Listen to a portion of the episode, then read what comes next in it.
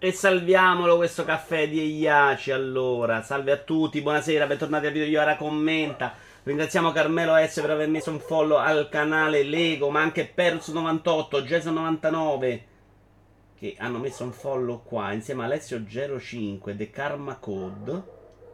Uh, invece Pelati Fumetti che aveva fatto il ride, Zannafix e Zio Feliero che avevano fatto un abbonamento. Poi salutiamo i presenti, ovvero Just, Iaci, Opez, Black Cat, Black Cat è un solo gatto, ricordiamocelo sempre, è un solo gatto. Animalo selvaggio, oh, pensavo detto grande splash. E Alex Ultraviolet. Schermata, Vito Iuvara commenta, Stone è in ferie, ormai veramente Stone è un'assenza costante di questo show incredibile. Vedo anche Byron che sta giocando a Magic. Adesso gli mando un 6 morto per me. Ciao anche a Tony Pizzide. Scusate, ma devo scrivere a Byron quello che è giusto è giusto. Perché se no non mi sembrerebbe giusto nei confronti degli altri. No, Antonio l'ho pulito due volte settimana scorsa. Sei morto. Per me. Facciamo un piccolo riscaldamento sulle date incredibili di questa settimana. Facendo così. Oddio, adesso si riapre il porco zio.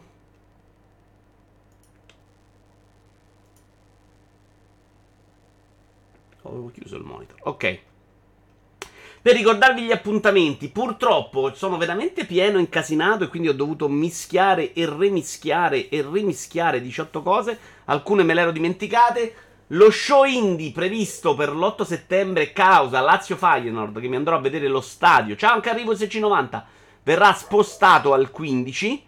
Chiedo scusa a tutti, errore mio, però ero proprio convinto, ok, c'è la Lazio, mi frega un cazzo, la metto sotto, mi faccio lo show indie.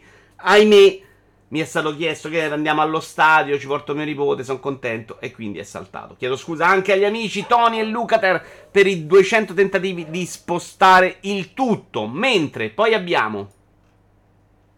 Dov'è la prossima settimana qua? Qua. Sboom.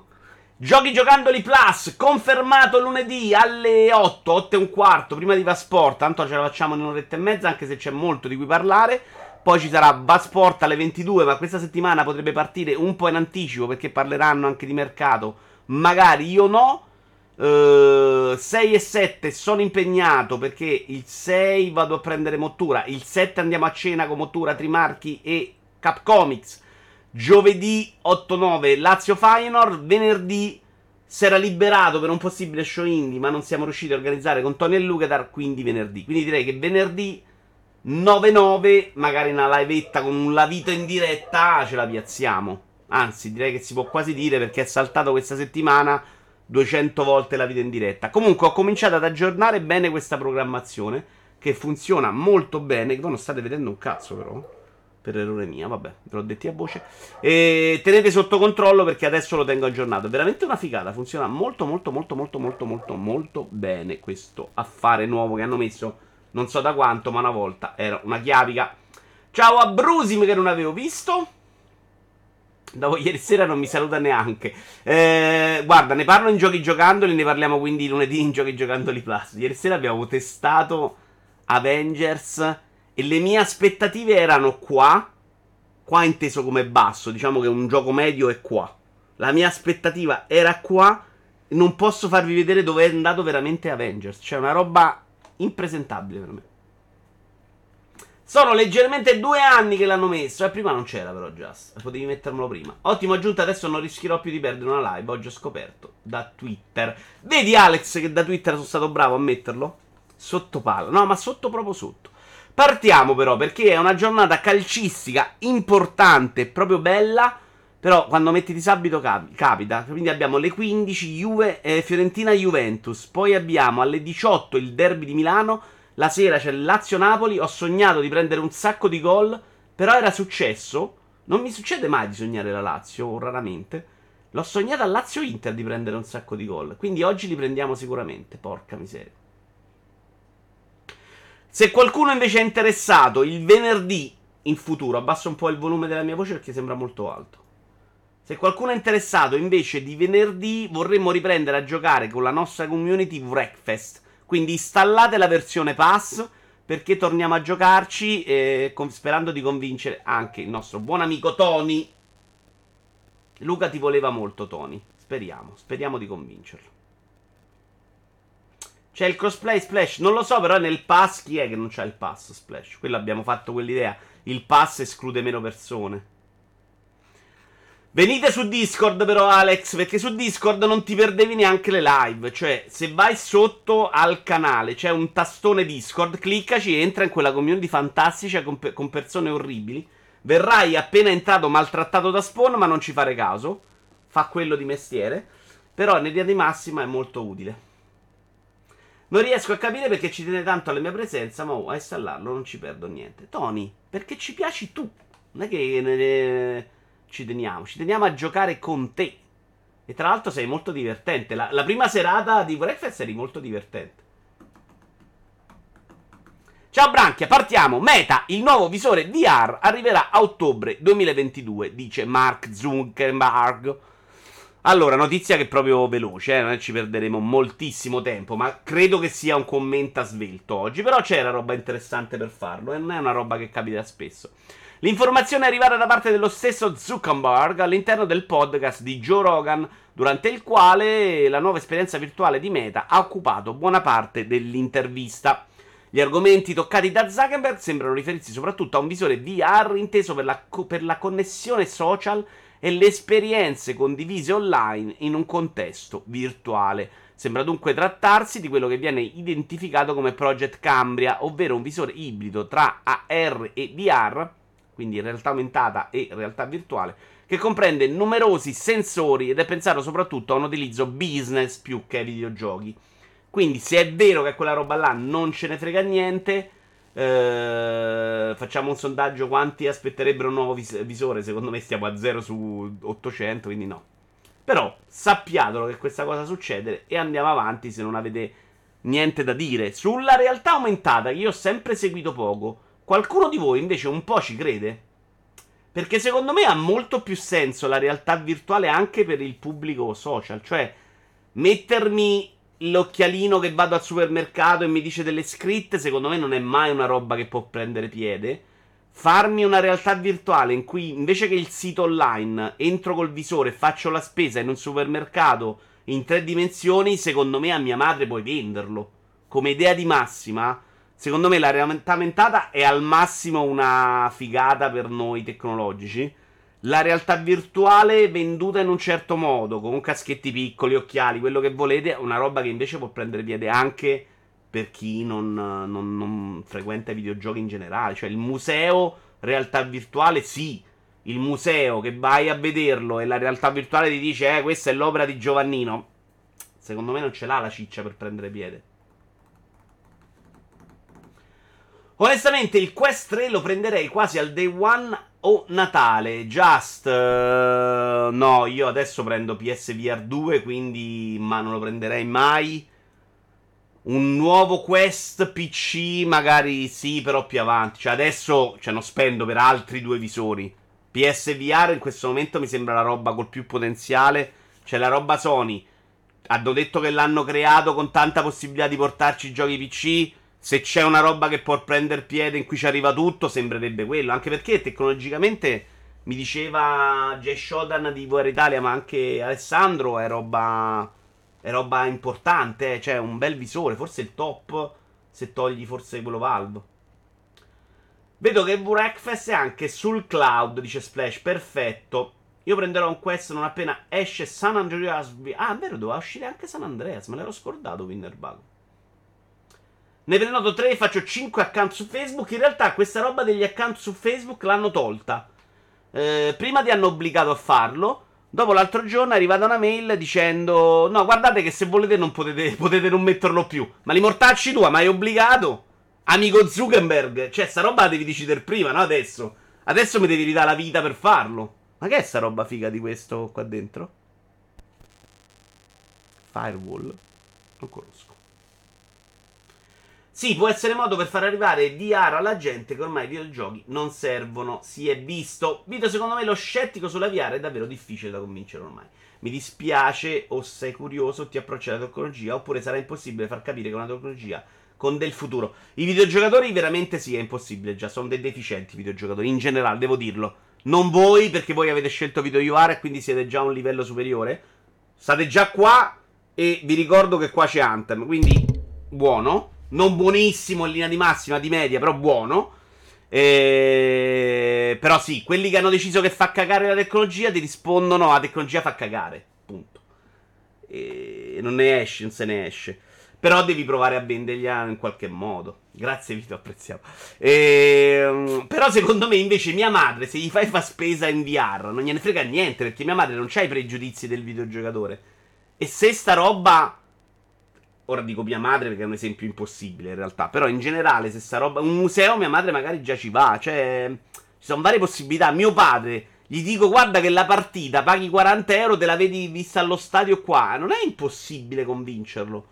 Quindi, secondo me, la realtà virtuale è quello. L'ho sempre detto che il suo futuro è quello, non lo dico oggi. Ma altro che videogiochi. Cioè, è più facile che prendi il pubblico di massa con la realtà virtuale che non col Game Pass. Ecco. Io trovo scandaloso il rialzo di prezzo del Quest di cui non abbiamo parlato. Scandaloso non lo è perché i materiali sono aumentati, eccetera, eccetera, eccetera. Il prezzo era veramente aggressivo e ci sta secondo me che abbiano ribilanciato. Poi là a giudicare se è 100, 80, 50 o 40 il prezzo giusto è difficile. Il mondo sta cambiando, Branchia. Aumenterà tutto nei prossimi mesi, lo vedrai. Non è Sony. Sony adesso si prendono gli insulti, ma a cascata se li è presi la Lego, se li è presi Meta, a cascata arriveranno gli aumenti da tutte le parti. È una tragedia a livello di costi, di materiali e anche di importazioni. Uh, Ruffiano dice Black Cat, anzi paraculo, Vito grazie, sei proprio buono, quasi quasi ti invito al mio matrimonio, no, non mi sposo. Eh, just, just, just, just, questa era proprio da ferita, eh, ferita aperta. Quindi la mamma di Vito è un vero videogiocatore? Dice Opez. No, io però ricordo che mio padre gli ho, fatto, gli ho messo un caschetto per, con Google Maps, ve l'ho raccontato, era esaltato. Il futuro della VR è puntare a fare giochi come Beat Saber o Pistol Whip. Mm, non solo quello, secondo me. Però sì, quelle sono le esperienze che preferisco io. Ma preferisco di brutto più di Alex. Senza Stone non vale niente, dice Idi, che però sappiamo benissimo che mi ama. E quando parliamo in chat privata me lo proprio dichiara. Ho anche un audio registrato in cui lui dice sei il miglior stream dell'universo. Ciao Sal. Tranquilli che ci aumentano pure gli stipendi. Guarda, Brusin, speriamo proprio di no. E vaffanculo, che c'è sempre io aumento. Eh, allora. Speriamo solo a voi, solo a quelle persone che hanno scelto Vito Iuvara devono aumentare lo stipendio. Così Black Hat continua. PlayStation punta in modo chiaro sul mobile. Vi interessa o no? Siamo partiti con VR mobile. Capisco che è un inizio un po' shock da farvi scappare. Più interessante invece il fatto che Savage Game Studios, che ha acquisito Sony, è solo il primo di uno dei team della nuova divisione di Sony, PlayStation Studio Mobile Division.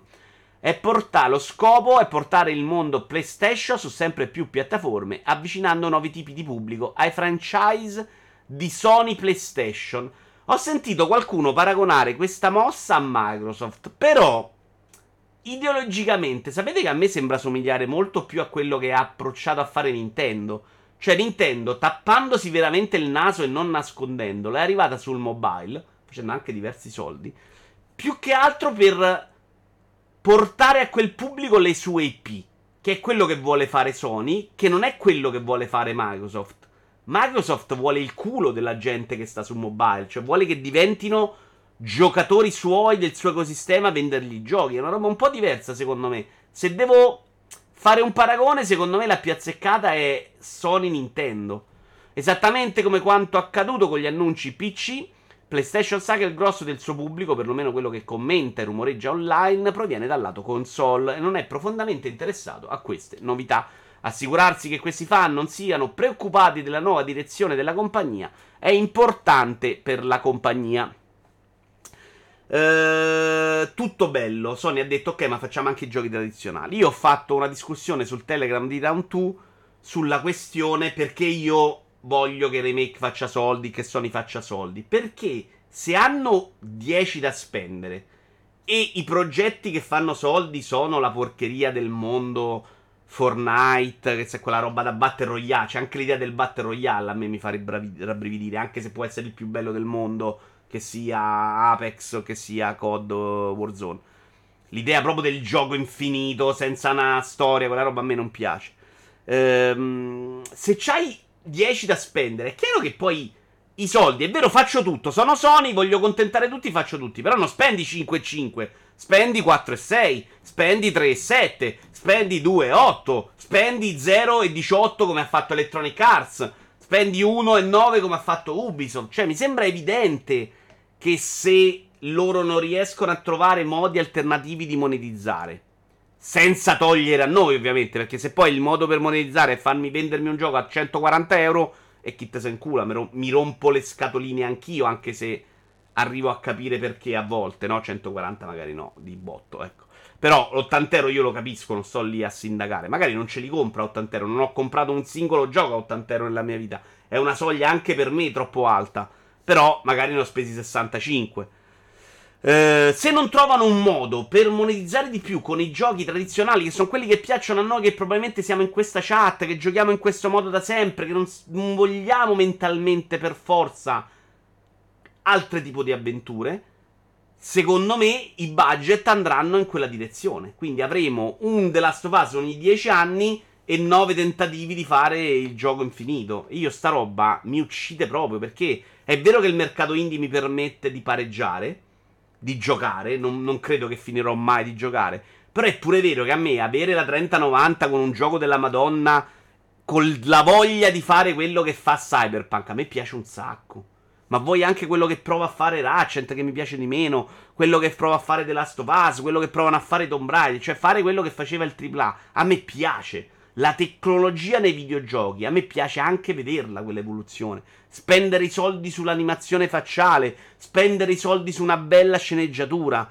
Eh, a me piace che si sia arrivati al livello di The Last of Us sui dialoghi. Perché mi rompo proprio i coglioni a 42 anni con 7000 serie TV su Netflix, Disney Plus, HBO e la Madonna a guardare gente che parla come parlerebbero due deficienti scritti da ragazzi di terza media. Quindi ecco perché ci tengo molto. Savage Games ha comprato Sony me coglioni. No, al contrario, Black, non fare lo scemino che hai capito benissimo. Le prove audio registrate di nascosto in tribunale non. E Yaci. Anche io sapevo questa cosa, ma non è vero un cazzo. Ne parlavamo sul, col mio avvocato su una cosa. Se tu stai registrando uno che fa un reato, invece te la fanno valere lo stesso. Cioè, se la registrazione coglie sul fatto qualcuno è valida. Probabilmente in America il regolamento è diverso, ma in Italia vale 100%. Ho parlato con l'avvocato. Cioè, non è vero che oh, era nascosta, quindi non la dobbiamo ascoltare. Invece in Italia, se è la prova del reato, ah, col cazzo la puoi ascoltare anche se, non, se era di nascosto. Poi magari sono tecnicismi da avvocati, dipende da alcune cose, però non è vero che in assoluto non vale. Si vede che è un periodo moscio di notizie per avere come secondo argomento il mobile è difficile. No, però c'era questa acquisizione di Sony che era importante. Ci sono state polemiche anche su questo, soldi sprecati perché potevano comprare un team per giochi single player, dice Black Cat. Però questo Black Cat è probabilmente qualche imbecille che non capisce il mondo. Cioè, se Sony vuole andare a spendere soldi per comprare altri team, saranno pure cazzi suoi per vivere nel mobile, che è dove stanno i miliardi, tra l'altro. Infatti Sony vuole fare quanto ha fatto Nintendo, dice Winner Baco, ciclicamente finiscono tutti per copiare Nintendo. PlayStation 6 simil Switch Anyone. No, è troppo più difficile fare una console top di gamma anche portatile, secondo me, rispetto a uno Switch. Eh, non credo che avrebbe questi grandi vantaggi Sony, mentre Nintendo aveva un vantaggio enorme su quella decisione, che era unificare la console portatile dove era fortissima e il mondo home. Questa roba Sony non se la porta da casa, quindi no. Però il futuro mi sembra evidente che invece puoi fare la consolina cloud come la prima. Cioè è più facile che facciano quello. Animalo selvaggio intanto è migliore di voi. Parte o non parte sta sub? È partita Animalo, grazie a te. Epic con soldi di Fortnite sta finanziando il gioco di Weta. No, no, è vero anche quello Black Hat. Eh. Però io non mi riferisco a quelli che hanno successo. A parte che mi, mi fanno rabbrividire comunque quei giochi, devo essere onesto. Perché, ma mi, mi farebbe vedere i soldi buttati su progetti che provano a fare Fortnite e che non guadagnano. Però io parlavo di idea di gioco, non che non voglio che esista Fortnite. Oh, ma se la gente piace e non mi rompi i coglioni a me e a me continuano a uscire giochi.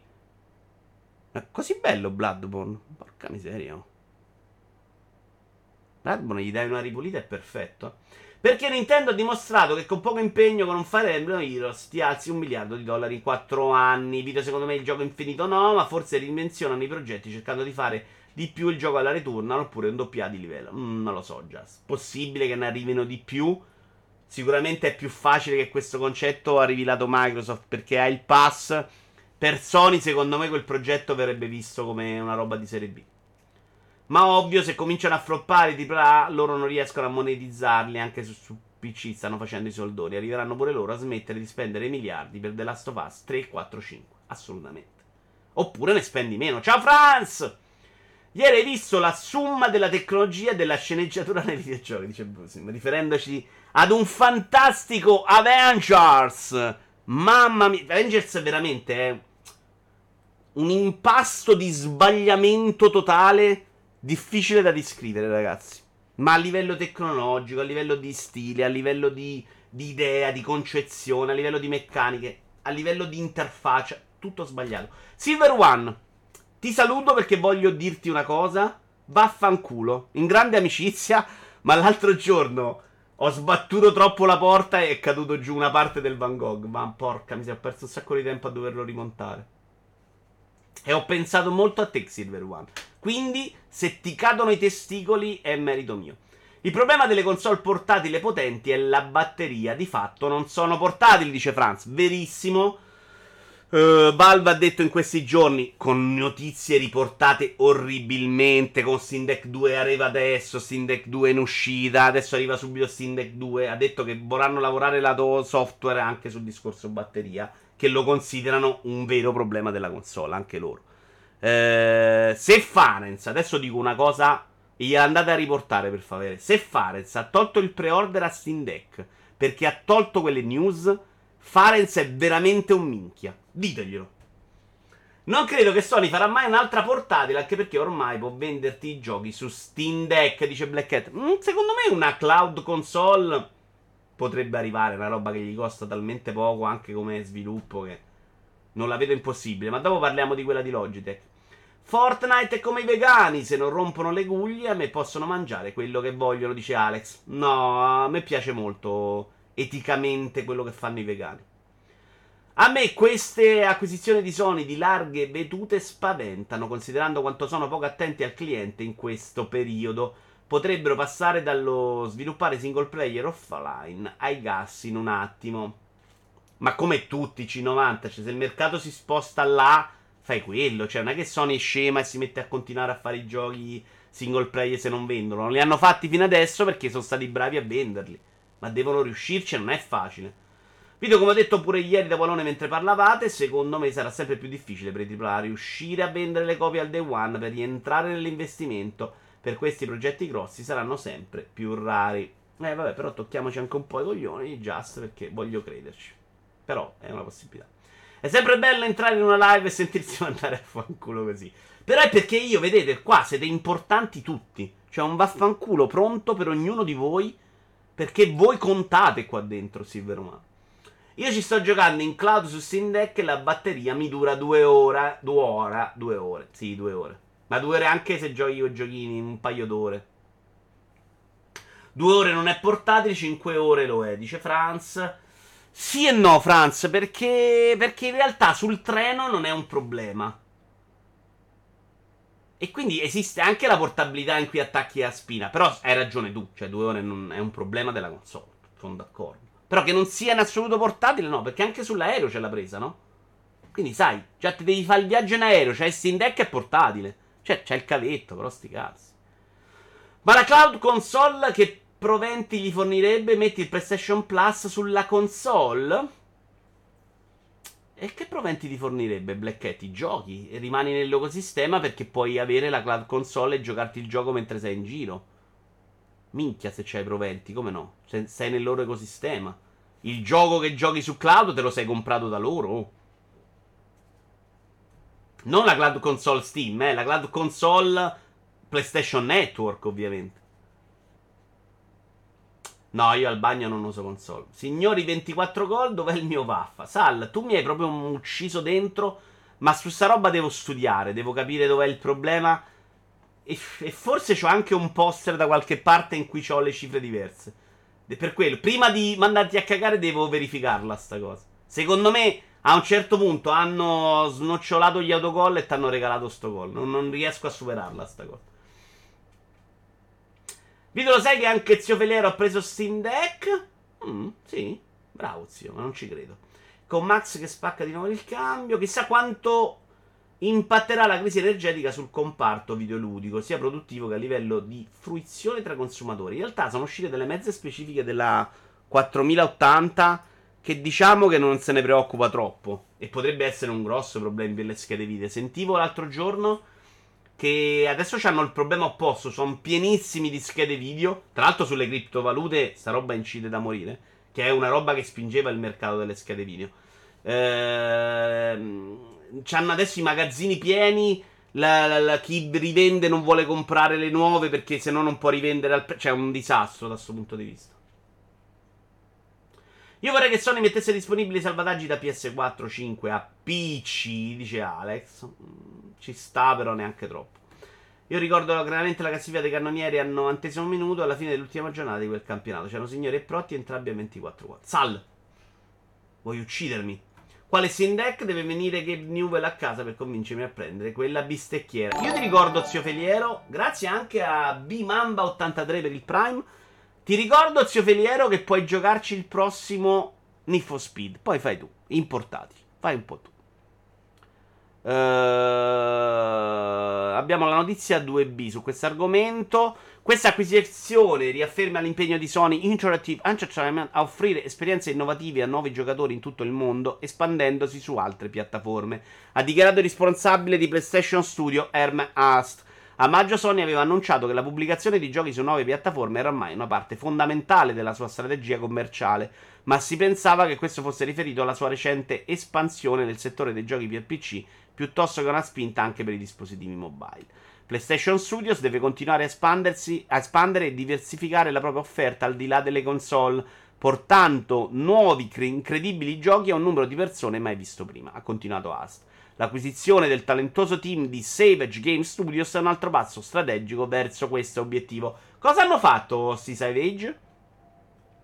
Sono davvero entusiasta del lavoro che Savage sta svolgendo e sono sicuro che riuscirà a offrire un'esperienza di alta qualità. Il nostro ingresso nel settore mobile, così come la nostra espansione nel settore dei giochi per PC e dei servizi live, rafforza le nostre capacità e la nostra community e completa l'obiettivo di PlayStation Studio di realizzare i migliori giochi possibili. Devo essere onesto, io ci credo proprio zero a questo tipo di progetti, perché se è vero che Nintendo può fare questo passaggio verso il mobile in maniera molto meno dolorosa, quello che possiamo avere su mobile di Sony sono le, i giochi PSP, PS Vita, cioè delle versioni castratissime, pezzottissime degli originali che a me non hanno mai particolarmente interessato. Oppure fatemi, vendetemi un'idea di Sony, cioè una bella idea di cosa può fare Sony. Sony può fare un giochino di Spider-Man che su EP, secondo me non ci porta niente di esperienza Sony di PlayStation. Ci porta proprio l'EP a fare altri cazzi. Cazzi mediamente orribili. Altro off topic. Voglio perorare la causa di Yakuza Like a Dragon, un gioco veramente magnifico. Non ha niente che non vada se non un inizio lentino che nasconde fin troppo la profondità di personaggi e vicende trattate. Sarebbe il 7 Yakuza Like a Dragon, quello JRPG, Sal? Secondo me invece il problema è il JRPG, che è banalissimo, molto poco stratificato e che ti permette solo di sperimentare con le classi, ma fondamentalmente in tutta l'avventura non migliora mai. A livello di combattimento di strategie è proprio piattissimo. Con dei picchi di difficoltà senza senso, tra l'altro. Ehm, no. Secondo me quella roba è di gente che non sa fare i JRPG. Poi magari tutto il resto ci sta. Ma io non sono un grandissimo fan delle trame degli Yakuza. Che... Sì, bei personaggi, mi diverto, però. È una roba che in questo momento mi fa pensare di non continuare a giocarlo. Sono uscito fini sfiancato da Like Dragon. E il mio piano era giocarmi Judgment, ma la trama del secondo mi ha devastato. Quindi, boh, a meno che non me lo fanno super bello graficamente. E quindi mi vado a fare il viaggio in Giappone annuale, figo, non lo so. Sono molto rimasto scottato io. Savage non ha ancora fatto nulla. Oh. Tecnicamente un tubo, ma i fondatori vengono tutti da giochi di successo mobile. Bello Yakuza 7, peccato che da giocare sia una mattonata sui coglioni, però bel gioco. La Dragon qui è 7 in Giappone. Vabbè, difatti il team non ne ha mai fatto di JRPG, però c'ha la storia che regge la grande mortacci sua. Sì, sì, sì, per carità, la storia più o meno solo sono bravi, non ho niente da dire. Però lei il gioco era pesantuccio. Logitech e Tencent, le prime immagini della console portatile cloud trapelano in rete. Ho visto che hanno buttato giù un po' di roba, ma non è arrivato l'annuncio ufficiale, vero? Noi ringraziamo Eta Prime e buttate giù lui se dovete buttare giù qualcuno. Le immagini sono state condivise su Twitter dal noto leaker Evan Blass e mostrano la parte frontale e quella posteriore, nonché la dashboard della console di Logitech, che mi sembra molto in linea con Switch anche un po' passo, più Switch forse. E Tencent, che a quanto pare dovrebbe chiamarsi Logitech G Gaming. Altro non ne sappiamo, una console cloud ed è fondamentalmente invece che portarmi l'accrocchino per mettere il cellulare che comunque mi ciuccia batteria e comunque mi interrompe la partita, gioco mobile al momento che il cloud che funziona con un apparecchio a parte. Mi porto questo tipo di portatile. Secondo me un senso logico ce l'ha non è vero, oh, ho il cellulare, mi porto quello. Se c'è un pubblico lo scopriremo, però non è impossibile. E potrebbe funzionare anche come Switch. Questa cosa potrebbe funzionare anche idealmente dentro casa. Invece che prendermi eh, Switch, mi ricompro il gioco, di giochi cloud e tutti i giochi su una console portatile mentre tua moglie e i tuoi figli si guardano i cartoni. Sembra un tablet della Crementoni per bambini. Un senso Logitech ce l'ha. No, io non la trovo neanche bruttissima. Sembra una di quei controller schifosi. È una roba super semplice, dai. Penso sia un po' più grande di Switch e più piccolo di Steam Deck. Ma non sembra oscena, onestamente. Poi mi sembra di materiali non un granché, ma anche sti cazzi.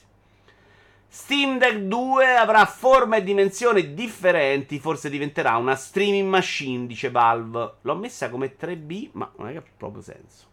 Ah, perché è diventerà una stream machine. Ok, chiedo scusa. Mettiamo qua loop così continuiamo a vederla. Pap. Questa è la notizia che dovete stare molto attenti in questi giorni perché in Italia, molto più che all'estero, questa roba che Steam Deck 2 deve arrivare fra 5 minuti lo continuano a ripetere. La versione bianca di queste foto la fa sembrare davvero un giocattolone, probabilmente una versione non nera aiuterebbe esteticamente. Ci sta. In un'intervista pubblicata sulle pagine di Famitsu in occasione del lancio della console PC in Asia, il designer Greg Coomer. Adesso, proprio idealmente, c'è il designer che va a presentare Steam Deck e secondo voi gli dice guarda che Steam Deck 2 esce fra 5 minuti? Cioè, ma seriamente, anche se volesse. Ma lo prendono e lo buttano in una buca, no? Ma avrà detto altre cose, porca troia. A meno che non ci siano cambiamenti importanti, ci sarà una nuova generazione di prodotti Steam Deck in futuro il tema, le dimensioni e la forma cambieranno e potrebbe persino diventare una stream machine. Dice, non sappiamo un cazzo di come va sto mondo dei videogiochi, vedremo. Probabilmente ci avremo Steam Deck 2. Lo sviluppo di Steam Deck continuerà, ha detto Kuma. Ah, sono andati anche bene, quindi chiaramente sanno che Valve non è andata lì a chiuderli con lanciafiamme e ha detto continuate a lavorare. Uno dei motivi è che si tratta di un'estensione della nostra piattaforma principale Steam Steam Deck è un altro PC in una forma differente, ma Steam ha molti usi oltre a questo dispositivo portatile e continueremo a lavorare per soddisfare il più possibile i nostri clienti. Abbiamo già fatto dei miglioramenti alla durata della batteria dal lancio ad oggi. Per esempio, abbiamo reso possibile giocare con un refresh rate di 40 Hz e stiamo lavorando duramente per garantire agli utenti maggiori controllo sulla durata della batteria, ha detto Griffey, Griffiths, Griffiths, Griffo. Inoltre, stiamo costantemente lavorando per ottimizzare il sistema operativo per ridurre il consumo della batteria mentre si gioca a titoli non troppo esosi. La durata della batteria è in cima alla lista delle cose che vogliamo migliorare. Credo che l'attuale modello di Syndex si stia muovendo nella giusta direzione per quanto riguarda funzionalità e compatibilità. prestiamo sempre molta attenzione ai feedback. Ha detto sta uscendo Steam Deck 2? Non l'ha detto!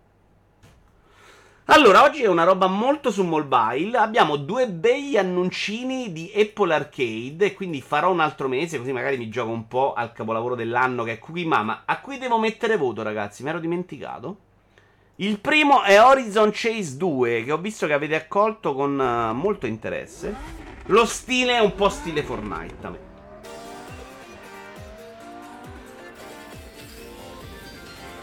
Non è brutto, a tratti non mi fa impazzire, però sembra Mario Kart, eh. Cioè, si vede che c'è meno ciccia grafica, porca troia. Quando era bello non lo era sempre, il primo era più bello di questo. Il primo no, come gioco era molto simpatico. Eh.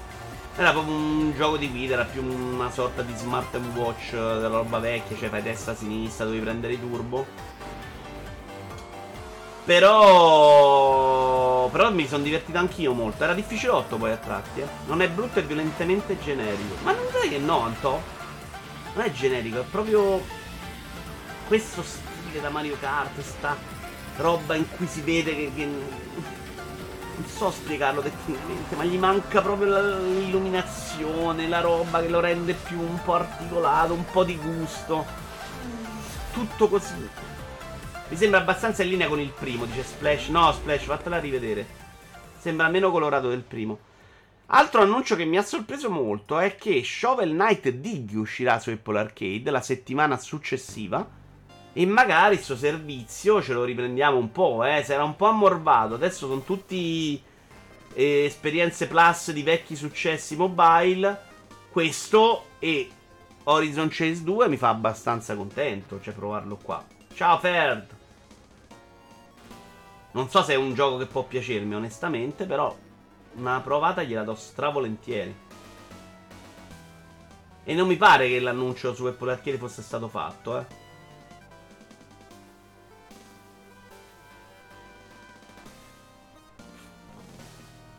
Questo prende proprio Steam World Dig?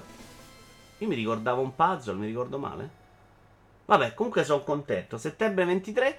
L'ultimo annuncio sono i tour delle quattro case di Hogwarts Legacy. Vediamo quanto dura sto video perché potrebbe durare 8 ore. Dura 4 minuti. Vi va di vederlo? Grifondoro, tasso rosso, corpo. Si vede un po' del mondo. Io non dico che sono scimmiato perché no. Però c'ho voglia. Tra l'altro ho fatto tre mesi di Audible gratuiti. E voglio provare ad ascoltare Pannofino Harry, che mi legge Harry Potter. Harry Potter non l'ho mai letto. Tour delle case come Rincas, vero? No, ma si vede che hanno lavorato su questo. Cioè, tanto del gioco probabilmente all'interno dei Hogwarts. Hogwarts. Hogwarts, non mi ricordo più, Anto. Vedi, Anto, me l'hai spiegato, mi sono scordato. I libri di Harry Potter sono magnifici, lo so, ci ho avuto spesso voglia di star lì a comprarli. Adesso proverò sta roba audio-video. Eh, cioè audio, proviamo un po'. Non, non, è la roba mia gli audiolibri perché mi distraggo un sacco. Hogwarts, grazie. Eh, vediamo, ci provo. Ho finito la fiera delle vanità, tra l'altro, mi è piaciuto un sacco. Con un finale anche particolare per quel tipo di libro là. Così puoi fare il video sul castello Lego finalmente, esatto. Tieni presente che i primi sono palesemente scritti per bambini, lo so, lo so, lo so. Ma i film li ho visti tutti, Anto, quindi un po' di, di tematiche le conosco. Però mi dicevano essere scritti bene. Graficamente è tanta roba, lo trovo un po' sciattino nei colori. C'è sta problema delle, delle texture slavate che a me non fa sempre impazzire. Però è, mi piace molto artisticamente. Cioè, mi sembra proprio che abbiano fatto quello che dovevano fare. Tanta cura nei dettagli, te ne vai in giro per, per Hogwarts ed è bellissima. Ciao lei! E quindi tanta voglia di, di giocare a una roba così. Scusate. Vabbè, che comunque poi verrà certamente rifinito in maniera ulteriore graficamente. Ma già così è bello. Cioè, io una roba così me la gioco volentieri. Se ci mettono un bel gameplay, una bella storiella, in cui me ne vado in giro. Mi piacerebbe ci mettessero anche proprio un po' di scuola, cioè le lezioni tipo bulli. Ma non ho capito se questa roba c'è realmente. Mi pare che la prima presentazione non si era vista. Io un po' me l'aspettavo. Però che cazzo la fai a fare tutto sto Wars super figo se poi non te lo giochi in quel modo? Bello e bello, dai. Lo aspetto, lo aspetto con super curiosità sto gioco. Peggio di Avengers non può essere. Vito, hai visto il video della co-op di Gotham Knights? Molto interessante. No, Winnerbago. Non ho visto niente, ma poi Gotham Knights ho una confusione in testa tra quello e l'altro che loro devono combattere perché tutti gli amici che conosco non ci stanno capendo niente, non sanno qual è uno, qual è l'altro, quale si gioca in coppa, quale non si gioca in coppa. Io me li voglio giocare in singolo, onestamente, quelli. Funziona tipo alla hub di GT Online. Mi è esploso un testicolo, quindi... Cioè, ma che vuol dire? Cioè, istanze. GT Online, ricordami, c'hai dei momenti in cui entri e c'è la missione. Istanze funziona. La zona di Zave è tutto un roguelite. Questo pezzo potrebbe forse averlo scritto Antonio Pizzo sotto falso nome, ma in realtà è di Mattia Ravanelli, che si ferisce più o meno a Curse to Golf per fare un punto sulla situazione di questo genere. Tutti facciamo confusione sui giochi di Conan, l'hanno proprio comunicati male secondo me. Cars to Golf è un gioco roguelite e come tale si appoggia a un sistema di creazione semi-casuale delle sue buche. Perché si arrivi a questo punto non è un mistero. Lui dice: Me lo gioco, però alcune volte dico: Oh, che bravo, sono migliorato. La volta successiva cambiano le buche e non so più migliorato un cazzo. È come se non avessi fatto progressi. Perché si arrivi a questo punto non è un mistero. La disperata necessità che il proprio progetto non finisca nel dimenticatoio, che qualcuno si accorga della sua esistenza, che riesca a cavalcare l'onda del momento, che risponda alle aspettative del pubblico nel dato periodo. Lui dice il motivo per cui ci sono tanti roguelite è che hanno una vita più lunga. Io aggiungo proprio hanno una durata di tempo più lungo. Cars to Golf, se non lo fai roguelite, è un gioco da 5 ore. Fatto in questo modo è un gioco da 15. Se lo vuoi vendere a 15 euro la gente è molto meno spaventata. Ok, a parte che la gente piace proprio, e abbiamo qualcuno qua in chat che gli dici Cult of the Lamb dura 15 ore, ti dice non lo compro più, per me non è interessante. Per me è vero il contrario, però è vero che il grosso del mercato ha bisogno di di macinare ore. Mi sembra un po' forzato dare del roguelite a tutto solo per le mappe casuali, dice Iaci. Guarda, io su queste definizioni tendo a soprassedere, però secondo me ci sta. Cioè, fai la missione, non ce la fai, ti porti a casa dell'esperienza e ricominci da capo. Non è solo la mappa casuale. Tu devi rifare tutto un percorso dall'inizio alla fine, Iaci, e i progressi di una partita te li porti nella successiva. Non è esattamente la definizione di roguelite. C'è un bel lab riferito a Gotham Knight in cui puoi invitare gli amici e ognuno può farsi i cazzi suoi per la città. Poi quando vuoi fare partire la missione della storia decidono se entrare o meno. Com'è questo Cars to Call? Tu l'hai provato, Vito? Sì, un pochino, molto poco in realtà. Uh, non ve ne parlerò lunedì in Giochi Giocandoli Plus, ma nel prossimo Giochi Giocandoli perché voglio provarlo un po' di più. Io sono diventato quasi estremista. Viva i roguelike veri, basta con sta formula annacquata, applicata a tutto. No, io preferisco questa assolutamente alla um, roguelike. E anzi, già Returnal, che di progressi ne faceva portare avanti molto pochi, io non ho mai capito bene come funzionasse la versione progressi di Returnal. Però la soffro tanto. Cioè, a me piace l'idea che ho fatto un po', vado avanti, farmo e procedo. Praticamente vogliono pagarli poco al chilo. Io ho provato la demo e mi è piaciuta. Eh, sì, è però un problema reale. Però Silver Brain, magari noi siamo più grandi. Questo problema di dire spendo 15 euro per un gioco lo avvertiamo meno. Perché magari paghiamo il cinema. Capisco che un ragazzino abbia un po' più l'idea verso questa direzione. Però per me è uno sticazzi. Cioè, io voglio un bel gioco. Se dura 5 ore, l'ho pagato 15, va benissimo. Non... Ci sta. Però capisco anche che altri possono vederla diversamente. Su questo sono molto più aperto di vedute. E allora pare anche iniziare a intravedere la curva discendente, quella che caratterizza un genere quando viene sovrappopolato e abusato. I tempi sono ancora quelli sbagliati, dovremmo ancora essere nella metà felice dell'esistenza dei roguelite. Cerchiamo di rimanerci effettivamente. Secondo voi siamo nella fase felice o siamo nella fase discendente? Secondo me c'è ancora margine per dire delle cose. È una formula che a me ha stancato già abbastanza, però, devo essere onesto. Io continuo a preferire l'esperienza aperta e chiusa, punto. Però questo gioco non ce l'aveva proprio lo spazio per fare quella roba là E penso a Rollerdrome che è più chiuso e a cui hai proprio l'impressione che stia mancando qualcosa.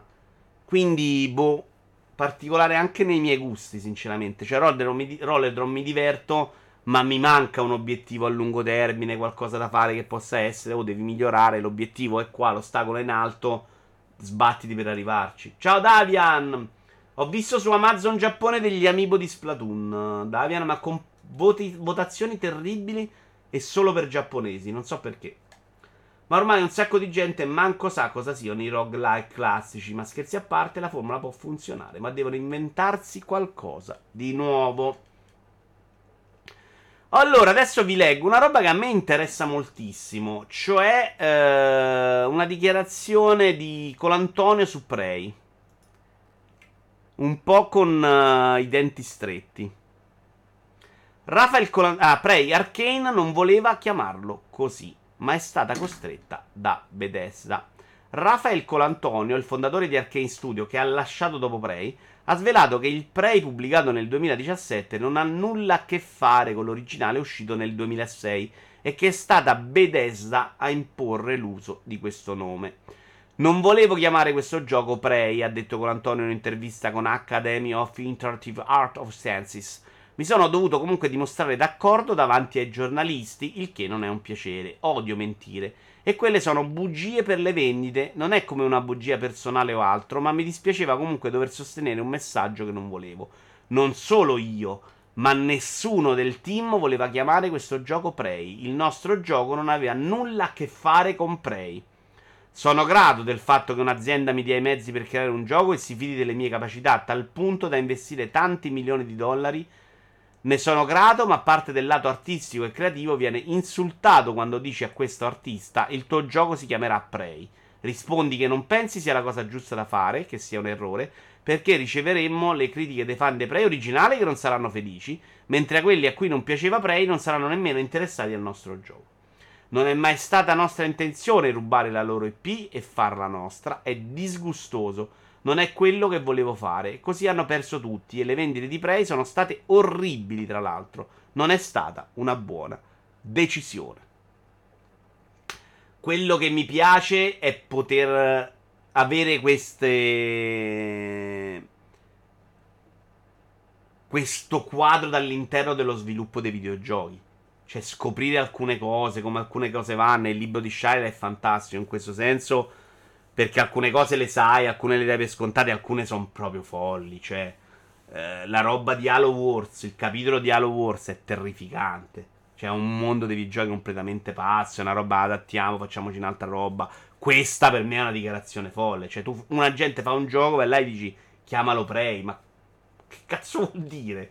Cioè, capisci che poi la gente quando pensi, prendi Assassin's Creed Origins e dici guardate che sta roba poteva essere qualsiasi altra serie, non Assassin's Creed, stai lì a litigare per 5 anni. Ora siamo già nella fase successiva in cui, eh, quanto ci manca l'Assassin's Creed originale. E porca troia. Silverbrain dice a me piacciono ancora, ma se richiedono troppe volte di terminare la campagna lancio dalla finestra dopo un paio di run. Però alla fine il nome è molto azzeccato se si prende il termine prey nell'accezione del suo significato di preda. Dovevano chiamarlo System Shock 3. Oddio, toni un po' troppo apocalittici. Beh, lui sta roba è chiaramente incazzato. C'era il Maria. Ah, su Prey tra l'altro arriva il Maria, esatto. Ma Prey era forte come P, visto che hanno voluto per forza chiamarlo così, dice Splash.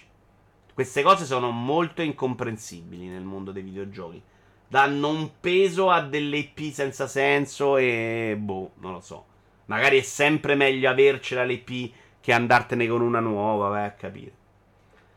La colpa delle vendite basse in realtà pare sia da imputare al fatto che molti coglioni lo hanno scambiato per uno shooter, quando in realtà pare molto più complesso e sofisticato. Guarda, Sale, io non darei dei coglioni a chiunque non piace un gioco. E il problema è che è un gioco particolare come molta della produzione arcane particolare tanto da trovarla anch'io spesso indigesta, perché sono giochi molto belli se sei uno capace con la voglia, col cervello di inventare la soluzione al problema ludico, ma se sei quello come me che, gli, che vuole che gli dai un'arma e che vai avanti, fa proprio fatica, s'annoia e tra l'altro c'era un sacco di crafting e di raccolta dei cassetti che io mi annoio moltissimo. L'ho provato due volte, l'ho, provato, l'ho mollato tutte e due volte più o meno a quando prendi... No, più avanti di quando prendi la pistola, quella per fare le robe. Comunque, la prima volta 15 ore, la seconda forse un po' di meno. Ma sta notizia che si chiamava Prey, perché è scoppiata adesso? Si sapeva da tempo uh, di sta menata di Bethesda che gli hanno imposto il nome. Io non lo sapevo il Maria, però ha fatto un'intervista lui e è uscita fuori. Si sono sempre appiccicati nomi con i P dietro a giochi che non c'entrano nulla. Considerando i costi di sviluppo, vogliono pararsi il culo. Ci sta. Decisamente Arcane o li ami o li odi. Infatti, do il coglione a chi non ha capito che genere fosse. Non è che ci voleva chissà quanto per capire. Ah, ok, quello sì. In effetti ha molto più in comune con Bioshock che con l'originale Prey. Mancano anche i portali che erano un tratto distintivo di quest'ultimo. Tra l'altro, Prey era un gioco di merda quello su Xbox 360. Eh, io voglio dirlo. So che adesso qualcuno mi dirà era fantastico. Io lo trovai orribile all'epoca. Proprio una mezza porcheria con le visioni indiane. Cioè una roba. Rivuz in Prey se potenzi al massimo l'agilità e la capacità con le armi, diventa Doom. Io l'ho giocato così, ho sofferto all'inizio, poi ho massacrato tutto. A me in certi tratti ha ricordato pure Half-Life. Sì, era una ciofeca l'originale. Per... Tra l'altro, nella mia testa, quel gioco di, per Xbox 360 era già un remake di Prey. Invece, era che quel gioco uscito su 360 ci aveva messo tipo 100 anni a uscire. No, era un gioco con delle idee interessanti, non sempre sfruttate bene. Io lo ricordo brutto, brutto, brutto, brutto, brutto, Tori. Non mi ricordo niente, ma lo ricordo brutto. Io sì, però io sono migliore di te. Xbox e Activision, l'UK indaga con l'antitrust. Microsoft rassicura Sony e i concorrenti. Discorso del nome, ricordo che ne avevano parlato nel documentario dedicato a Prey di No Clip che consiglio di guardare se vi piace il gioco. Sai che me l'avevano consigliato il Maria e me lo sono scordato? In seguito alla fase 1 della nostra indagine, siamo preoccupati che Microsoft possa usare il proprio controllo su giochi popolari come Call of Duty e World of Warcraft. Tra l'altro, non ho capito perché è andata a ripiare World of Warcraft. World of Warcraft. Si vede chiaramente che questi non sanno di che cazzo parlano. Dopo l'acquisizione per danneggiare i propri rivali, inclusi quelli che rientrano nella concorrenza tra servizi su abbonamento e cloud gaming ha affermato Sorcia O'Carroll della CMA britannica, citando peraltro in maniera alquanto bizzarra World of Warcraft. È sempre stato limitato alla sola piattaforma PC. Se le nostre preoccupazioni non vengono risolte, pianifichiamo di esplorare questo accordo in una fase 2 più approfondita per raggiungere una decisione che possa funzionare negli interessi dei giocatori e degli addetti ai lavori nel Regno Unito. A questo punto Xbox ha risposto, non esattamente a loro, comunque ha rilasciato un comunicato al nostro fillino che dice per la prima volta una roba che scaccia ogni dubbio. E Maria, per favore, me lo mandi in messaggio privato, però qua me lo perdo. Che scaccia ogni dubbio su una roba che invece c'era diverse persone che mettevano ancora come non certezza, ovvero Diablo e Call of Duty nel pass. Call of Duty sarà su Xbox Game Pass con Overwatch, Diablo e gli altri giochi. Activision Blizzard. Phil Spencer, il capo di Xbox e Microsoft Gaming, ha scritto una nuova lettera per ribadire le intenzioni di Microsoft con l'acquisizione di Activision Blizzard, confermando anche l'arrivo di Call of Duty, Overwatch e Diablo su Xbox Game Pass con gli altri giochi del publisher. Intendiamo rendere la libreria di giochi più amati di Activision Blizzard, inclusi Overwatch, Diablo e Call of Duty. Dis- grazie Elma. Disponibili su Game Pass per far crescere le community dei videogiocatori. Qui non parla di The One in realtà. Eh. Portando più valore ai giocatori, speriamo di vedere una crescita continuativa di Game Pass, estendendo il suo appeal anche a smartphone e qualsiasi dispositivo connesso. Uh, quindi Qui mi sa che ho perso. Vabbè, la parte importante era un'altra che mi sembra che manca. Ovvero loro ribadiscono che Call of Duty continuerà a uscire su PlayStation, ma dice che vogliono portare tutto su Game Pass. Eh, ma hai letto la dichiarazione di Spencer a The Verge? Sony sapeva da febbraio che Microsoft avrebbe lasciato COD sulla piattaforma Sony. Eh, beh, gliel'ha detto subito, sì, la sappiamo sta cosa. Sappiamo che si erano sentiti il giorno quando è uscita la notizia con Sony, vi ricordate? Però è, cioè, un conto. Io, questo secondo me è un problema tecnico. Io non credo che tra di voi ci siano esperti di antitrust. Se ci sono, magari fatevi fuori. C'è un problema. Io non credo che l'antitrust possa dirgli. Ok, vai con l'acquisizione, però Call of Duty dovrà uscire sempre anche su PlayStation. Non credo che l'antitrust può dare il via libera a un'acquisizione con una postilla. Cioè, loro possono dare il via all'acquisizione o no. Quindi L'antitrust potrebbe dire di no perché non si fida di sta roba. Cioè, Microsoft domani per esigenze di mercato Call of Duty non può portarlo su PlayStation. Finisce i soldi. Non c'hai i soldi per fare due versioni. Come fa l'antitrust a dire no, poi non puoi farlo solo su Xbox? Come ipotesi assurda. Capite che secondo me questa roba di dire la faccio uscire su PlayStation è una uh, dichiarazione di intenti.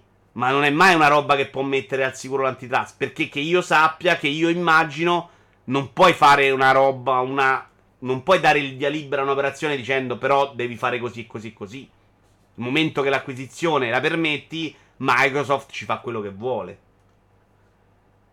Potrebbe anche essere che alla fine questa acquisizione passa, ma con delle deroghe in alcuni territori, vedesi servizi in streaming di film che hanno cataloghi diversi a seconda della distribuzione delle licenze nel paese, non lo so. C'è una cosa, dice Red, che proprio non capisco. Poniamo caso che ogni ente dia semaforo verde all'operazione ad esclusione di quella britannica. A quel punto cosa succederebbe? Basta un solo ente contrario e tutto salto o semplicemente sul mercato britannico Microsoft dovrebbe trattare solamente per quel territorio qualcosa di particolare? Ce lo siamo chiesti in tanti, Red. Uh, io che salti perché l'antitrust brasiliano brocca? No. Ma il fatto che ci siano tante antitrust di paese vuol dire che vale per il singolo paese. Probabilmente, se vuoi far uscire il gioco, eh, tu la sei comprata. Se vuoi fare uscire, sai che è proprio difficile da capirlo. Però probabilmente non te la danno in Irlanda e in Irlanda devi farli uscire come etichetta Activision. Però non riesco a capire se l'acquisizione è passata e passa in America. Che cazzo vuol dire che dà il parere la, l'antitrust brasiliana? Cioè, secondo me l'antitrust ti può dar parere sulla singola operazione e l'operazione avviene in America. Immagino, no? Quindi, boh. Poi sì, ce la spieghiamo facilmente noi. In Irlanda fai un'altra società. Però che l'antitrust, che cazzo ha risolto a quel punto? Cioè, non credo proprio che l'antitrust neozelandese possa bloccare un'operazione in America. Può bloccare che escano su etichetta Microsoft. Ma cioè, a quel punto il ruolo dell'antitrust è di facciata a quel punto, non serve a niente. Capite che intendo? Se tu, se tu servi solo a non farmi uscire come etichetta Microsoft qua, sul mercato, che impatto hai? Zero. Non hai impedito il monopolio, hai costretto ad aprire un'altra società. Diverso è se proprio dici non puoi farla. Però io non credo che Microsoft debba rispondere a tutti i paesi del mondo per fare un'acquisizione. Credo che quella importante sia l'americana. Però, boh. Qui servirebbe qualcuno che ne sa. Uh, sulla distribuzione delle licenze non lo so, Winnerbago. Io ci credo meno. Cioè, secondo me se passa, passa e Microsoft fa quello che vuole, compreso dire a un certo punto con lo dite non lo faccio uscire su mobile. Secondo me non è impossibile. Su PlayStation. Cosa che però non ha nessun interesse a fare. Mi state a capire. Se una serie è forte adesso su un'altra piattaforma Microsoft, che deve passare per la buona, ha solo da perderci. Perché lui gli dice: Ok, giocatelo e mi date i soldi. Comprate la roba e prendo i soldi. Io, però, ve lo sto dando là di gratis. Se volete, venitelo a prendere a zero. Cioè, a me sembra proprio questa politica sembra la vincente in assoluto. È vero che questo obbliga meno persone a spostarsi per forza come un'esclusiva sulla tua console. Ma è pure vero che il rapporto è 60, 70, 80 euro a zero o a 5 euro del pass siamo a 1000 giochi. Cioè, è, è quasi la stessa cosa. Un, cioè, come fai a non spostare i giocatori?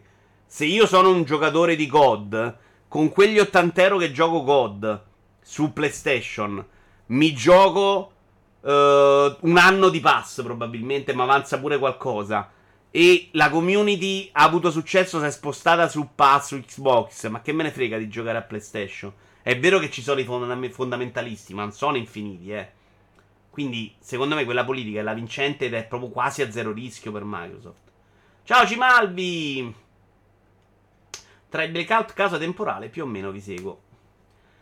Però il governo brasiliano può dire: se mettono Diablo su passi in Brasile, prendia- perdiamo X acquirenti di videogames perché qua c'è solo PlayStation. Quindi magari in Brasile Diablo esce sul Plus uh, di Sony. No, secondo me è difficile winner bago sta cosa. Cioè, la, se, non, se Diablo non lo fai su PlayStation, come Starfield, cosa può dire l'antitrust brasiliana? Ok, nel caso in cui c'è il multipiatta ti possono obbligare su quel paese a dire pass contro pass. Però a quel punto Microsoft ha zero potere di vendita da Sony perché deve farlo per forza, deve andare da Sony a dire do regalo sul pass. Che Sony non è scema. Sony dice ti do uno, Microsoft dice no, voglio due, Sony dice no, ok, non vendi Diablo. Cioè capite che è una roba che commercialmente crea troppe dissonanze. Quindi non puoi, puoi dirgli non puoi metterlo nel pass a day one in Brasile. Sì. Però l'antitrust non ha risolto un cazzo. Quel gioco di Microsoft. Eh, cioè. Puoi obbligare Microsoft a non far uscire Call of Duty anche su PlayStation? Cioè, puoi dirgli Call of Duty deve uscire, deve uscire sulla tua piattaforma e deve uscire anche su PlayStation. Ok? Perché è tuo. Però a quel punto, scusami, e loro l'hanno fatta l'acquisizione, quindi diventa un suo studio. Poi puoi andare anche da Sony e dirgli e Spider-Man deve uscire anche su Xbox. Eh, se l'acquisizione si è concretizzata, il potere dell'antitrust poi eh, diventa la stessa cosa che dice a Sony, eh. Quindi non, non riusciamo noi a capire, purtroppo non ne conosciamo abbastanza. E scopriamo in questa pratica per la prima volta che ci sono mille antitrust che decidono i cazzi loro. Boh. Io onestamente non ricordo gli antitrust di tutti i paesi a farsi queste mille domande. Secondo me sull'acquisizione eh, decide quella americana, quella dove si concretizza l'operazione. E poi, boh, tutto quello che possono fare nei paesi, mh, mm, più ci penso e più mi si incartano mille situazioni che non hanno senso. No? Acquisizione fatta perché è passata. Il gioco Diablo diventa un gioco Microsoft. Loro dicono non può essere esclusiva perché sennò ammazzi il mercato. Quindi va da Microsoft e gli dice il tuo studio deve far uscire un gioco anche su PlayStation. E perché non Sony? Perché non Spider-Man? Che è una licenza della Madonna? Comunque non capisco l'impuntarsi dell'antitrust su questa operazione quando oramai con Amazon stiamo tutti diventando prime cittadini. Lo so che è un po' benaltrismo, però fa riflettere. Beh, Silver Brain, ah, è complesso, è più complesso di così. Amazon, tra l'altro, permette di vendere al suo interno. Cioè, facciamo fare l'antitrust all'antitrust. Non diamo per scontato che siano deficienti, perché comunque è una tutela anche per noi consumatori. Ed è evidente che su questo argomento non ci capiamo una sega. A me sta cosa di COD a Sony più o meno a vita sembra una mossa stabilita a priori da Microsoft per tenersi buona l'antitrust. Ma C90, sì, lo dici, ma poi non è detto che non la puoi raggirare. Esempio che ho fatto ieri da Walone. COD te lo faccio sempre anche su PlayStation. Ok, COD invece di farlo annuale, lo faccio uscire ogni 10 anni perché lo voglio fare bello. Con Warzone che esce anche su PlayStation e COD che esce anche su PlayStation, quello però non faccio più l'episodio annuale, ne faccio come GTA, uno ogni 8 anni. Prendo lo stesso studio di God o il grosso dello studio di God, lo metto a fare un altro gioco tipo Starfield e quello lo metto in esclusiva Xbox. Che è tutelato antitrust, un cazzo. Quindi sta roba, ma chi sta aiutando? Cioè, lo può fare Microsoft. A loro hanno detto COD, non hanno manco detto una bugia. Mettiamo che gli mettono la postilla, non sappiamo se sta roba è possibile. COD deve uscire sempre su PlayStation, ok. Io COD non è che te lo devo fare anche ogni anno. O la postilla è no, COD devi farlo uscire solo su PlayStation, deve uscire ogni anno e deve lo studio non può fare un altro gioco. Capite che non ha nessun senso quelle condizioni. La la nostra soluzione di postille e condizioni non funziona mai. Però sulla questione COD su PlayStation è stato detto da Spencer che con Sony hanno firmato contratti ad inizio anno per i prossimi anni. Quindi escluderei la rimozione improvvisa da console Sony a semplice discrezione di Microsoft. Lì l'accordo già è stato trovato. Ovvio, Red, si parla di situazioni senza accordi. Come ad esempio in Australia le partite di Serie A stanno tutte su Sky sul satellite perché lì non c'è da zone o non è ben distribuito. Ma conta anche lo storico, però. Minecraft, Minecraft sono anni che è di Microsoft, ora neppure esce su tutte le piattaforme. A detta di Microsoft non sarebbe conveniente economicamente fare il contrario. Ma certo, Silver Brain, ma loro il pass vogliono venderlo come servizio di risparmio. Quindi, se tu sei un giocatore di Minecraft e vuoi pagartelo, ma perché impedirtelo? Ci stanno i giocatori che ti dicono: No, il pass mi, mi rompe il cervello perché vedo l'elenco dei giochi, allora non riesco a regolarmi. Ok, compratelo. Amen. Cioè, io sono convinto che Microsoft sta roba convenga anche economicamente. Cioè, nella peggiore delle ipotesi, ovvero che ci sono tante persone che non vogliono andare al pass, ti prendi i loro soldi. Ma qual è il problema? Quindi io non credo che loro vogliano toglierlo. Lo dicono. Credo che qualche esclusiva tipo Starfield per portarsi la gente nel pass possono anche farla, cioè. Ma senza far incazzare nessuno. Cioè, dove sono i fan di Starfield che ti dicono no, questo gioco lo potevo giocare su PlayStation, adesso no. Quindi secondo me vedremo entrambe le cose. Per quella Disney Fox alla fine decise solo quella americana, se non ricordo male. Non lo sappiamo già. Probabilmente anche lì tutti hanno fatto domande, ma se ne è parlato meno, non ho più pallida idea. Microsoft storicamente ha sempre dimostrato che i suoi prodotti li fa uscire anche sulle macchine concorrenti. So che non è la stessa cosa, ma pensate che Office è disponibile anche sul Mac. Quindi può fare la stessa cosa con i videogiochi. Solo che ricorderà sempre che su Game Pass non devi posare l'ottantello. Beh, anche Office ha avuto una storia più travagliata, però, eh. Cioè, quando arrivò su Mac c'era un motivo preciso che nasceva da storie tra Jobs, eh, eccetera, eccetera, eccetera.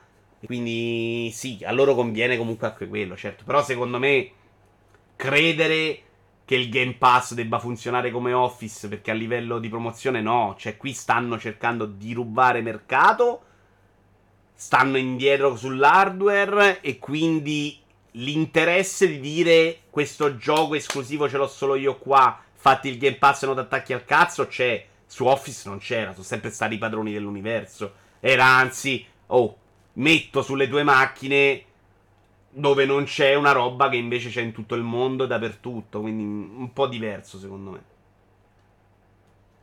Office però è molto peggio su Mac, dice Cimali. Non lo so, però ci sta.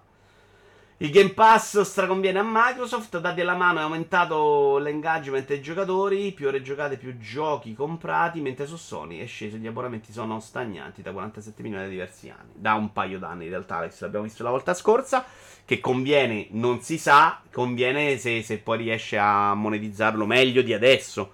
Quello che hanno fatto sull'abbonamento famiglia, che non ho messo in scaletta perché al momento è solo Irlanda e Colombia, è abbastanza allucinante. Cioè, se lo portano anche da noi, in cui loro veramente spingono a pagare sto pass non 13 euro ma 5, boh. Cioè, quanti anni si sono dati per poter finalmente rientrare degli investimenti? Perché vi ricordo che spendono anche 600.000 dollari per avere Cooking Simulator, eh. Cioè, alla fine i soldi sono tanti. Boh. Uh, The Last Parte 1 The Last of Us Parte 1 Questo è un argomento per Brusim. L'abbiamo capito che non li volete pagare 80 euro per il remake. Ora basta però. In relazione alle polemiche Non ai soldi Ma alle recensioni che sono state criticate allo sfinimento Perché hanno parlato bene del gioco e invece, secondo molti utenti, il prezzo doveva incidere sulla valutazione del prodotto. È sempre molto difficile valutare un remake per un sacco di parametri, cioè devi giudicare il gioco per le persone che non l'hanno giocato, per quelli che l'hanno giocato, per quelli che l'hanno pagato, per l'hanno... capite? Sempre molto complesso. Era ora che si cominciasse a parlare del prezzo. Il pack famiglia una nuova manovra super aggressiva, altro che volemos bene di Spence. Eh no, Winner Bago è quello, però capisci che continui ad andare super aggressivo. Che boh. Ognuno è libero. Questo è Simone Tagliaferri. Mi sono scordato di scriverlo, ma mi ricordo che è lui. Ognuno è libero di valutare il gioco come vuole, secondo i suoi criteri, perché ognuno sa come vive, cosa vuole e cosa può accettare o no. Però non si può pretendere che una recensione, ossia un pezzo essenzialme- essenzialmente critico, sia incentrata sul prezzo eccessivo o, o su considerazioni che rientrano in questioni strettamente personali. Tra l'altro, sapete quanto non sono d'accordo sulla seconda parte, perché secondo me invece dovrebbero essere solo quello. Eh, e sono un po' poco d'accordo sulla prima parte, perché secondo me invece questa roba del prezzo è una roba che incide tantissimo in fase di valutazione, anche loro sugli indie, per esempio. dove il prezzo è una roba che è sempre tra i plus o i meno del fine della recensione. Quello, emerge, quello che emerge però è che come al solito molti siano mossi solo da forti pregiudizi o da prese di posizione di convenienza che continuano a mantenere a prescindere da tutto, anche dell'evidenza. La domanda che faccio a voi, quindi sugli 80 euro abbiamo parlato mille volte, ho parlato un sacco da buonone ieri, superiamola, ci siamo rotti il cazzo, sapete come la penso io, voi la pensate come la pensate voi, amen. La domanda che vi faccio a voi però, il prezzo non solo in questo caso, è anche al lancio. A volte escono a prezzo ridotto, a volte no. Gli indie possono costare 17, 25, 10, 45. Deve incidere sul giudizio? O secondo voi il critico sul giudizio di una recensione, ovviamente di professionista, eh, non di Vito Iuvara, per cui il prezzo o del vostro amico sarà sempre rilevante? Ma secondo voi deve essere una componente della recensione? Perché in realtà, sapete perché incide? Perché siamo sempre fermi alla guida all'acquisto, alla recensione anni 80 di giochi che non si conoscevano e di recensori che spiegavano questo è giusto comprarlo, questo no. Siamo fermi là. Se non usciamo da quel tunnel, quella roba è sempre importante. Se guida acquisto, certo che il prezzo è importante. Se il mio è un giudizio invece da critico, no, io ti dico, sto prodotto lo gioco oggi, mi piace, ho giocato il primo, non l'ho giocato, lo devi dire, ma il prezzo secondo me non deve, fa parte della valutazione, anche perché cambierà nel corso degli anni. Non sulla parte critica, ma un paragrafo che riflette sul prezzo di lancio avrebbe senso. La critica dovrebbe valutare l'opera a prescindere dal prezzo. Se invece intendiamo la recensione come consiglio per l'acquisto, il rapporto qualità-prezzo diventa un fattore da valutare. Mitchell dice: D'accordissimo con Vito, riporto una mia piccola esperienza. Scrivo per un sito piuttosto noto e il mio. Diccelo qual è, Mitchell, non ci vergogniamo, eh. E il mio caporedattore, a parte che basta che non scrivete per la Meloni. Il mio caporedattore una volta mi disse: Per un gioco che costa 20 euro, le ambizioni di questo gioco sono giustificate. No, no, ma la pensano in molti così. Io credo proprio che sta roba sia evidente in tutte le recensioni. Quindi quando Simone Tagliaferri mi dice che sono stronzi perché pensano che debba inserirlo, storco un po' la bocca. Perché invece lui scrive per multiplayer, quindi quando parla risponde anche un po' a nome di multiplayer. Secondo me questa roba è una parte evidente di tutte le recensioni. Ed è una roba che è una stortura però nelle recensioni, perché in realtà quello che ti dice, eh, che ti sta parlando di questa cosa, no? Che inserisce il prezzo come valutazione, non l'ha pagato spesso, diciamo 99% dei casi, il gioco l'ha avuto gratis, quindi sta ancora una volta facendo quello che io trovo delirante, cioè mettendosi nei panni del giocatore e valutando come si, sare- si comporta quello che pensa lui se avesse pagato 19 euro. E invece anche quella percezione cambia. Se Brusim guadagna 600.000 euro al mese, 19 euro non gliene frega un cazzo. Se io sono uno di quelli che 5 euro, eh, come vi ho detto prima, per 5 ore, 20 euro per 5 ore mi sta bene se l'esperienza mi piace. Cambia, il tuo, il tuo giudizio non vale niente. Quindi dimmi la tua. Tu l'hai avuto gratis e dici su sta cosa, ma che cazzo vedevo di? Se dove, avessi dovuto spenderci 20 euro, non ce l'avrei spesi. Non mi dire è giusto spenderci 20 euro o no, perché non lo sai. Tu sai quanto è giusto per te. In linea teorica io sono anche d'accordo col fatto che le recensioni debbano incorporare una guida per l'acquisto, perché di fatto l'utenza usa le recensioni anche per quello. Certo è che non può dettare il tono critico complessivo dell'articolo, bisognerebbe trovare un equilibrio. Secondo me non deve essere neanche più una guida all'acquisto la recensione, Mitchell. È vero che vengono usate in quel modo, ma perché le recensioni vengono scritte ancora solo in quel modo? Non ce l'abbiamo la parte in cui la recensione è un pezzo critico in cui io ti dico la mia esperienza. Perché se lo fai, vengono sotto i commenti a dirti questa non è una recensione. Che a recensione ci deve essere scritto quanti livelli sono, quanti armi use e che tasto uso per saltare. Eh, non è vero che tu puoi darmelo quel giudizio. Se tu me lo dai, stai dando per scontato di entrare nella testa di tutti e di dirmi quando è giusto, per chi è giusto spendere 19, 80 o 60. Tu non lo sai, tu sai quanto è per te giusto. Tu non sei l'esponente del videogiocatore come entità massima. Nel videogiocatore oggi ci stanno 70 tipologie di esseri umani che guadagnano in modo diverso, che spendono in modo diverso. È chiaro, io non mi vado a bere una birra, posso spendere 10 euro più su un videogioco. Quindi, ma che cazzo stiamo facendo con queste recensioni? È una guida all'acquisto che tu dai, ma la dai uguale per 100 tipi di giocatori che sono diversi. Quindi stai perdendo il tuo. Stai sbagliando, Mitchell. Niente veloni e vereai. Vabbè, si può dire, Mitchell, tranquillo. Come fai a saperlo? Dice Bruce. Eh, sui suoi. Quanto ho detto? 600.000 al mese. Le recensioni di qualsiasi altro prodotto prende in considerazione il prezzo. Non capisco perché i videogiochi dovrebbero fare differenza. Perché gli altri prodotti non sono recensioni critiche, sono esattamente guida all'acquisto, Silver Brain. Cioè, la recensione sotto Amazon è uno che ti dice l'ho comprato, ho speso 8 o no. Ma io non dico che non deve starci, dico che non deve essere assoluta. Deve essere Simone Tagliaferri che scrive la recensione e dice: Oh, io se dovessi spendere 80 euro non ce li spenderei. Io, Simone Tagliaferri. Mentre la recensione, non, scri- non Simone Tagliaferri, parlo in generale, non scrive quello, dice è giusto spenderci 80 euro, è sbagliato spenderci 80 euro, che è un'altra roba. Dice eh, questa remaster, remake non serviva, ma per chi? Ma che ne sai tu? Ma che stai a dire? Ma che ne sai tu se serviva? A me serve, a te serve. A me serve, so cazzi mia quanto ci voglio spendere. Casi recenti, Power Wash Simulator e Stray e As Dusk Force, non so di che parli. Il teorema ID delle recensioni. Eh sì, ma ID le giudicherà in quel modo, certo. Per me no. In tanti hanno in diretta detto che non li avrebbero giocati se non fossero stati in un abbonamento, dice Cimaldi. Ah, ok. Alla fine della fiera torniamo sempre al solito discorso. Quello per un altro discorso. Quello dice io non mi ci avvicino perché non lo conosco e non ci investo i miei soldi. Non è detto non vale quella cifra. Alla fine della fiera torniamo sempre al solito discorso. Le recensioni del 2022 non hanno più ragione di esistere. Fatte in quel modo, secondo me, il Maria no.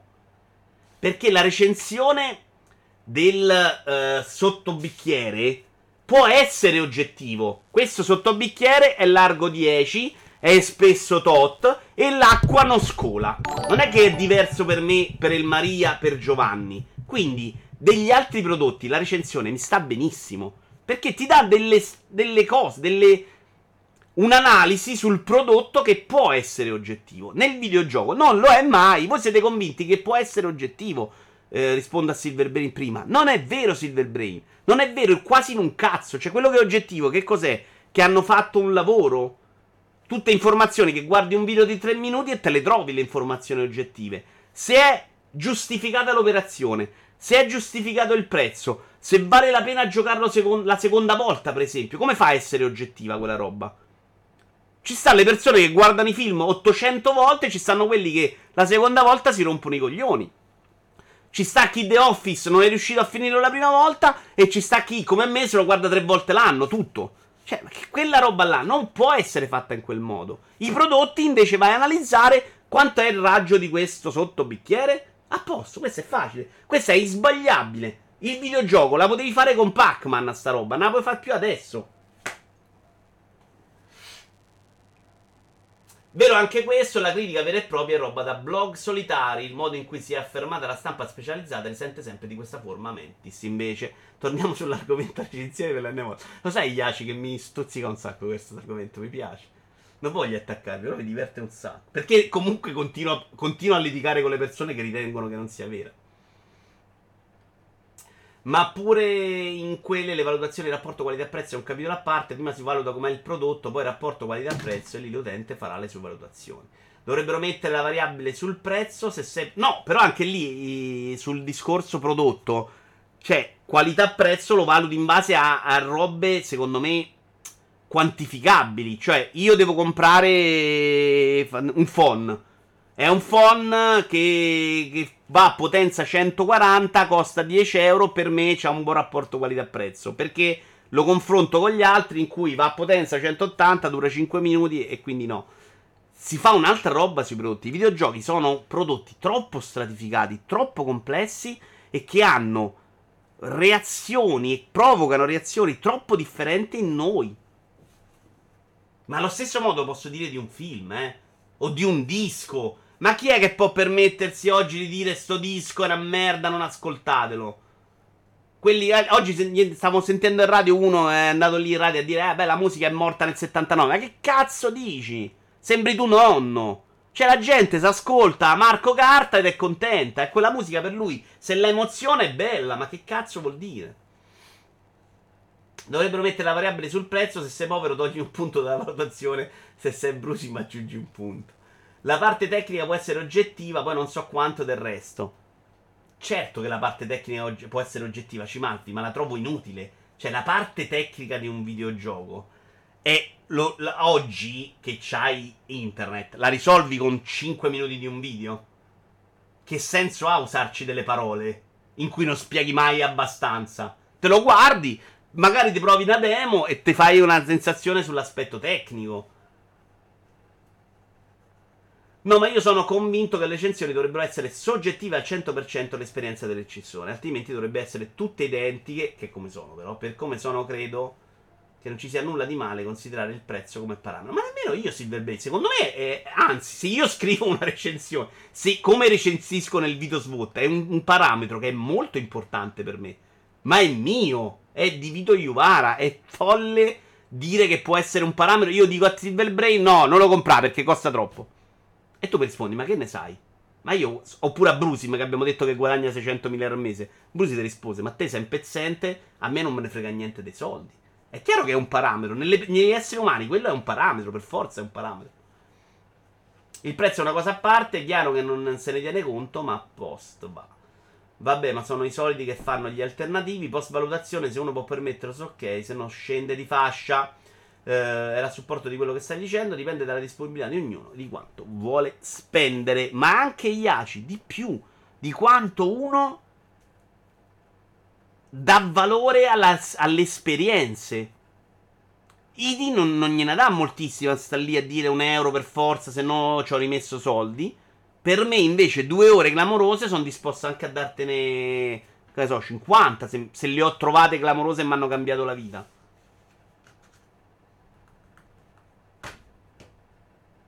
Era quello che uno si guardava The Office streaming o uno che si andava a comprare un cofanetto perché voleva tenerlo dentro casa perché in realtà i, i, cofanetti non li rivedevi quasi mai, però volevi dire, oh, sta roba ha un peso nella mia vita, voglio buttarci dei soldi, voglio marcare il territorio dandogli un valore diverso.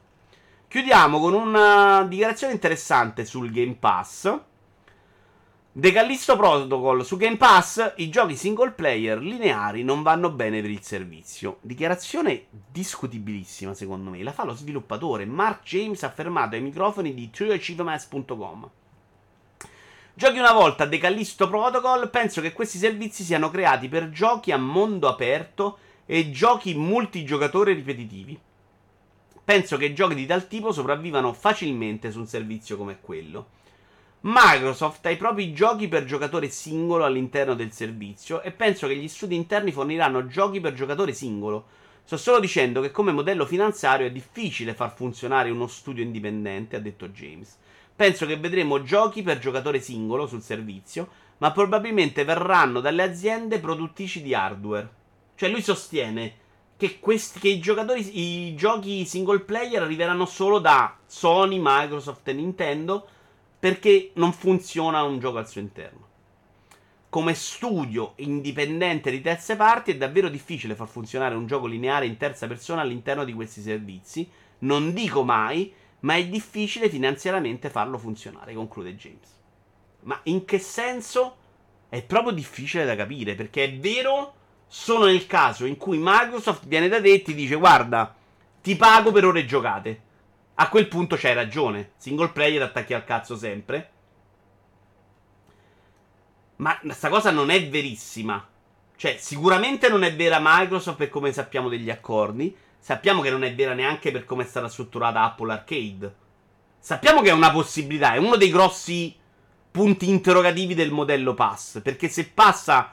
Mi ricordo che da qualche parte c'era stato il suo tentativo di fare questa roba. Se passa il ti pago per quante ore giocano, ovviamente i single player muoiono. Ma non è vero oggi. Quindi di che stai parlando? Perché è difficile farlo funzionare? Mettisi il song nel pass, vedi come funziona. E che non è un single player. Quindi proprio fa una dichiarazione messa così sul... Uh, boh. Non so sulla base di cosa. La storia di oggi, tutte le notizie che ci sono arrivate da vari, stupidi, di vari studi non dicono mai che Microsoft sta pagando in quel modo. Apple Arcade sappiamo che c'è stata una mezza deriva verso fatali giochi che rimangono nel mese. Però è proprio una roba diversa, eh, nel senso io voglio pagarti per quei giochi e non farne altri. Cosa che in realtà sta cambiando ultimamente, perché il servizio si è anche spostato in un modello diverso, non di esclusive, ma pagando i giochi. Quindi, boh. Nel dubbio fate giochi più lunghi e siamo tutti felici. Invece io penso per esempio il contrario, cioè nel pass che ha un po' l'idea di farmi provare tante cose, spizzicare, l'esperienza da 5 ore è proprio meno fastidiosa e pesante, perché se devo dire mi devo cominciare Valhalla dentro il pass, magari mi piace, non è detto che non è una critica a Valhalla, zio. Però capisco che faccio più fatica, ho da provarne altri 40 se invece ho da provare 30 giochi nel pass, ce li ho, ho pagato il pass, meglio che invece posso provarne altri più corti. In più, è chiaro che funziona bene per Microsoft il Sea of Thieves, perché il giocatore di Sea of Thieves ti rimane dentro il pass per più tempo. Ma, mm, cioè, che vuol dire? Quello funziona bene per Microsoft, per il singolo sviluppatore. Secondo me il gioco single play funziona addirittura meglio del Sea of Thieves. Perché se il pagamento è in ore è un problema, però al momento non lo sappiamo. Quindi, boh. Però i dubbi ci stanno anche da chi li sviluppa i giochi, non sono solo dai giocatori pazzi che dicono non monetizzabile o no. Va bene, signori, abbiamo finito. Allora, c'è ancora Byron che sta giocando a Magic the Gathering. Io vi ci porto, però dovete, per favore, questa cosa dovete fare. Io devo mettere i raid come wallone obbligatori perché sta vincendo la Meloni ed è pure giusto che cominciamo un po' ad adattarci.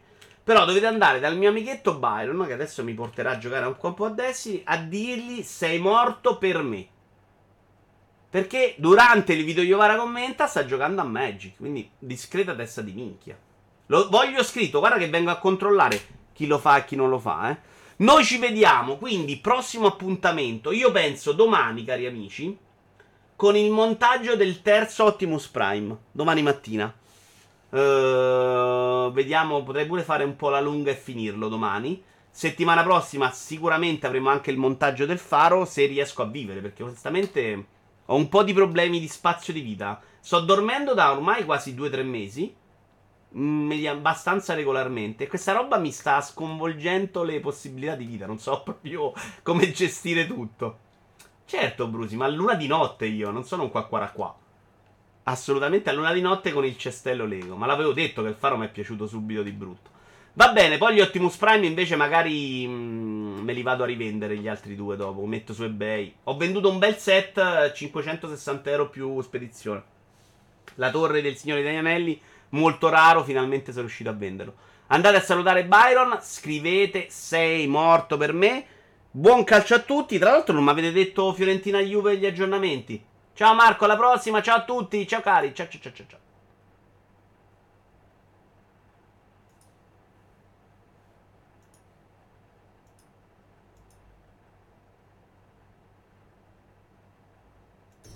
Lo sei forzato gente vicina.